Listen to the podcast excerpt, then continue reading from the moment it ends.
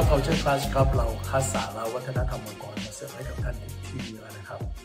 EP ที่แล้วเราเริ่มต้นพูดถึงเรื่องความเป็นมาของการสร้างวัฒนธรรมองค์กรครับว่าเส้นทางของมันตั้งแต่เริ่มต้น ตั้งแต่เขารางเลยเนี่ยมันเริ่มมาจากอะไร ซึ่งท่านก็จะเห็นว่ามันเกิดจากดินามิกของคนที่อยู่ร่วมกันเนี่ยแหละครับ ในยุคเริ่มต้นคนทำธุรกิจก็คาดหวัง ว่าอยากจะได้ประโยชน์สูงสุด จากเงินที่เขาจ่ายในการจ้างคนเข้ามา แต่พอเวลาผ่านไปก็เริ่มรู้ตัวแล้วครับว่า อันนี้คือคนมีหัวจิตหัวใจ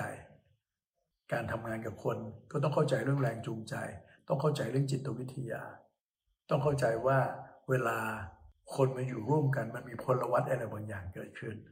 แล้วถ้าเราบริหารจัดการได้ดีมีวิธีการที่ถูกต้องเนี่ยเราจะได้ผลตอบแทนต่างๆ อย่างยั่งยืนมากกว่า ที่จะไปรีดไปเค้น หรือไปมองเขาเป็นแค่ ฟันเฟืองเป็นจักรกลขององค์กรเท่านั้นเอง ผมพูดถึงเรื่องราวตั้งแต่ช่วงเริ่มต้นจนมาถึงประมาณยุค 70 นะครับ ซึ่งยุคนั้นเนี่ยเริ่มมี core values และเริ่มเอาเรื่องของ core values ไปสร้างเป็นวัฒนธรรมองค์กร แล้วก็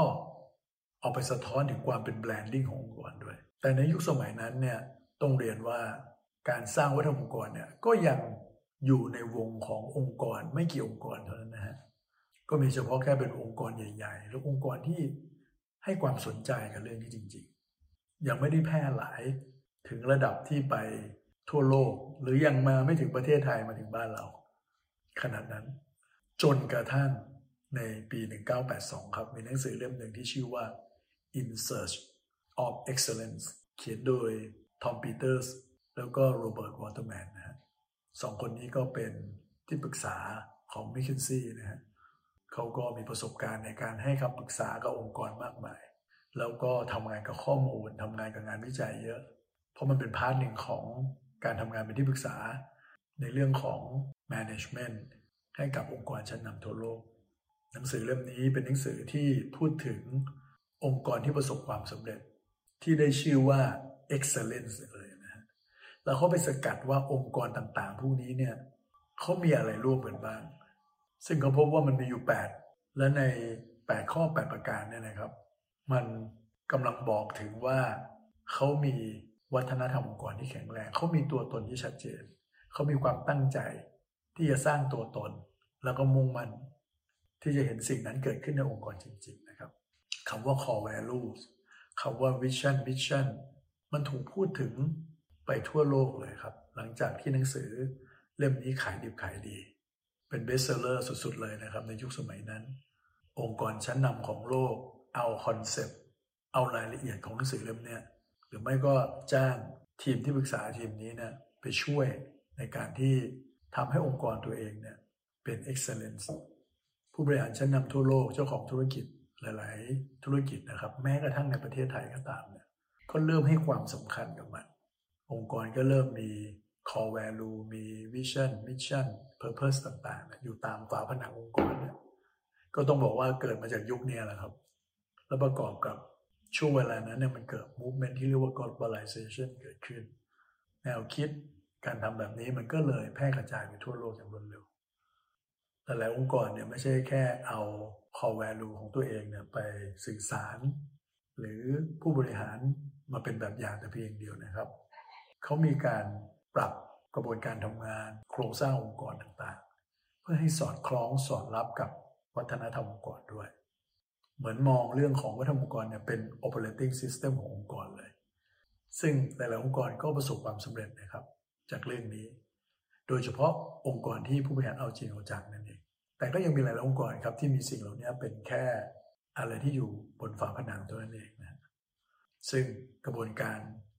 สร้างวัฒนธรรมองค์กรในรูปแบบคล้าย ๆ กันแบบนี้ก็ต่อเนื่องกันมาจนถึงยุค 90 จนกระทั่งโลกมีเทคโนโลยีอินเทอร์เน็ตเกิดขึ้นนะครับ ก็เลยเกิดธุรกิจ หรือการบุกเบิกธุรกิจที่เกี่ยวกับเรื่อง tech อย่างแพร่หลายในโลกใบนี้ บริษัทอย่าง Google Amazon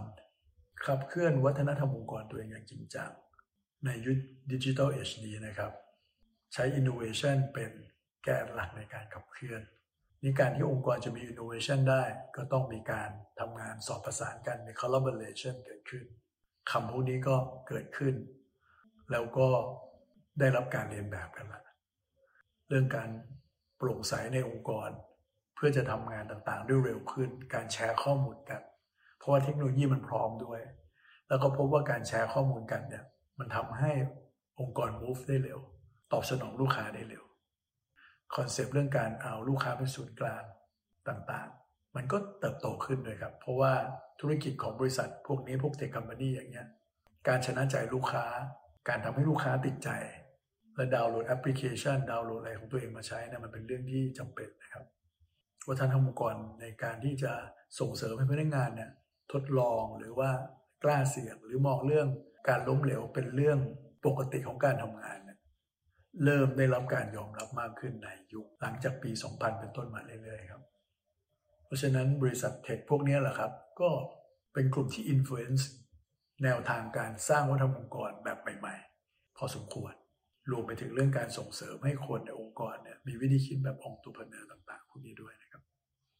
จนมาถึงในยุคประมาณสักหลังปี 2010 เป็นต้นมาเนี่ยเจเนอเรชันมันก็มีการผลัดเปลี่ยน อย่างมีนัยสำคัญจาก X ไปสู่ Y คนรุ่นใหม่ ให้ค่ากับเรื่องของ well-being ของตัวเอง เรื่องของ work life balance เรื่องของการมีส่วนร่วมต่างๆ buzzword ต่างๆ พวกนี้มันก็เกิดขึ้น work life balance work life integration diversity equity and inclusion หรือพวก flexible work gig economy พวกนี้ครับ อันนี้ครับคือกระแสหลักๆเลยของในยุคหลังจากปี 2010 เป็นต้นมา ที่มีผลในเรื่องของการสร้างวัฒนธรรมก่อนจนกระทั่งมาถึงปี 2020 ครับ เกิดอะไรขึ้น ทุกทุกท่านก็คงจะทราบดีโควิด -19 ครับโควิด -19 ก็เป็นตัวแปรสำคัญอีก เพราะว่าเข้าออฟฟิศกันไม่ได้ เกิดคำว่า remote work เกิดขึ้น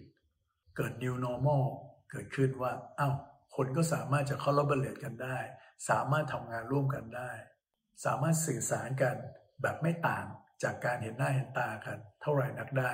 ผ่านการทำงานแบบรีโมทเพราะว่าองค์กรถูกบังคับให้ต้องอยู่ในสภาพนั้นนะเป็นเวลาหลาย ๆ เดือน หรืออาจจะเป็นปีเลยด้วยซ้ำไป มันก็เกิดความคุ้นชินเกิดขึ้น นานพอจนพบว่ามันเป็นส่วนหนึ่งของการทำงานในโลกยุคใหม่ได้เช่นเดียวกัน เพราะฉะนั้นวัฒนธรรมองค์กรมันก็ถูกปรับตัว ความเอาจริงเอาจังในเรื่องการสร้างวัฒนธรรมองค์กรก็มีมากขึ้นด้วยครับ เพราะว่า ในช่วงโควิด -19 ที่คนอยู่ห่างกันเนี่ยมันพบชัดเจนเลยครับว่าองค์กรที่มีวัฒนธรรมองค์กรไม่ค่อยแข็งแรงเนี่ยหรือองค์กรที่ไม่ได้เอาจริงเอาจังในเรื่องการสร้างวัฒนธรรมองค์กรนักเนี่ยจะมีปัญหาในเรื่อง engagement จะเสียคนเก่งๆ ไปเยอะ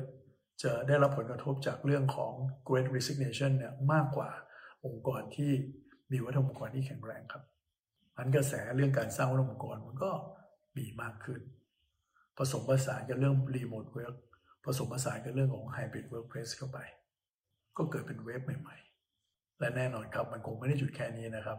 การสร้างองค์กรมันก็ยังต้องขับเคลื่อนต่อไปเรื่อยๆ องค์กรเริ่มพบว่าการสร้างองค์กรเป็นซอฟต์พาวเวอร์เป็นนกลไกสำคัญที่ผู้บริหารสามารถหยิบขึ้นมาใช้ได้ ไม่ใช่คำพูดที่สวยหรู ไม่ใช่แค่ สิ่งที่จะมีเพื่อที่จะไปบอกคนอื่นๆว่าเรามีแค่นั้นเอง แต่เราใช้ประโยชน์จากมันได้ ใช้ในการส่งเสริมธุรกิจได้ครับ และนี่ก็เป็นประวัตินะครับ โดยย่อนะครับ ใช้เวลา 2 EP เล่าถึงเรื่องราวความเป็นมา จนถึงวิวัฒนาการของมันมาถึงวันนี้ครับ ท่านก็จะเห็นที่มาที่ไปของมัน แล้วก็เกิดความเข้าใจมากขึ้นนะครับ ว่าการสร้างองค์กรเขาทำไปทำไมมันช่วยยังไงบ้าง ก็หวังว่าจะเป็นประโยชน์ต่อทุกๆท่านนะครับ แล้วเราพบกันใหม่ใน EP หน้านะครับ สวัสดีครับ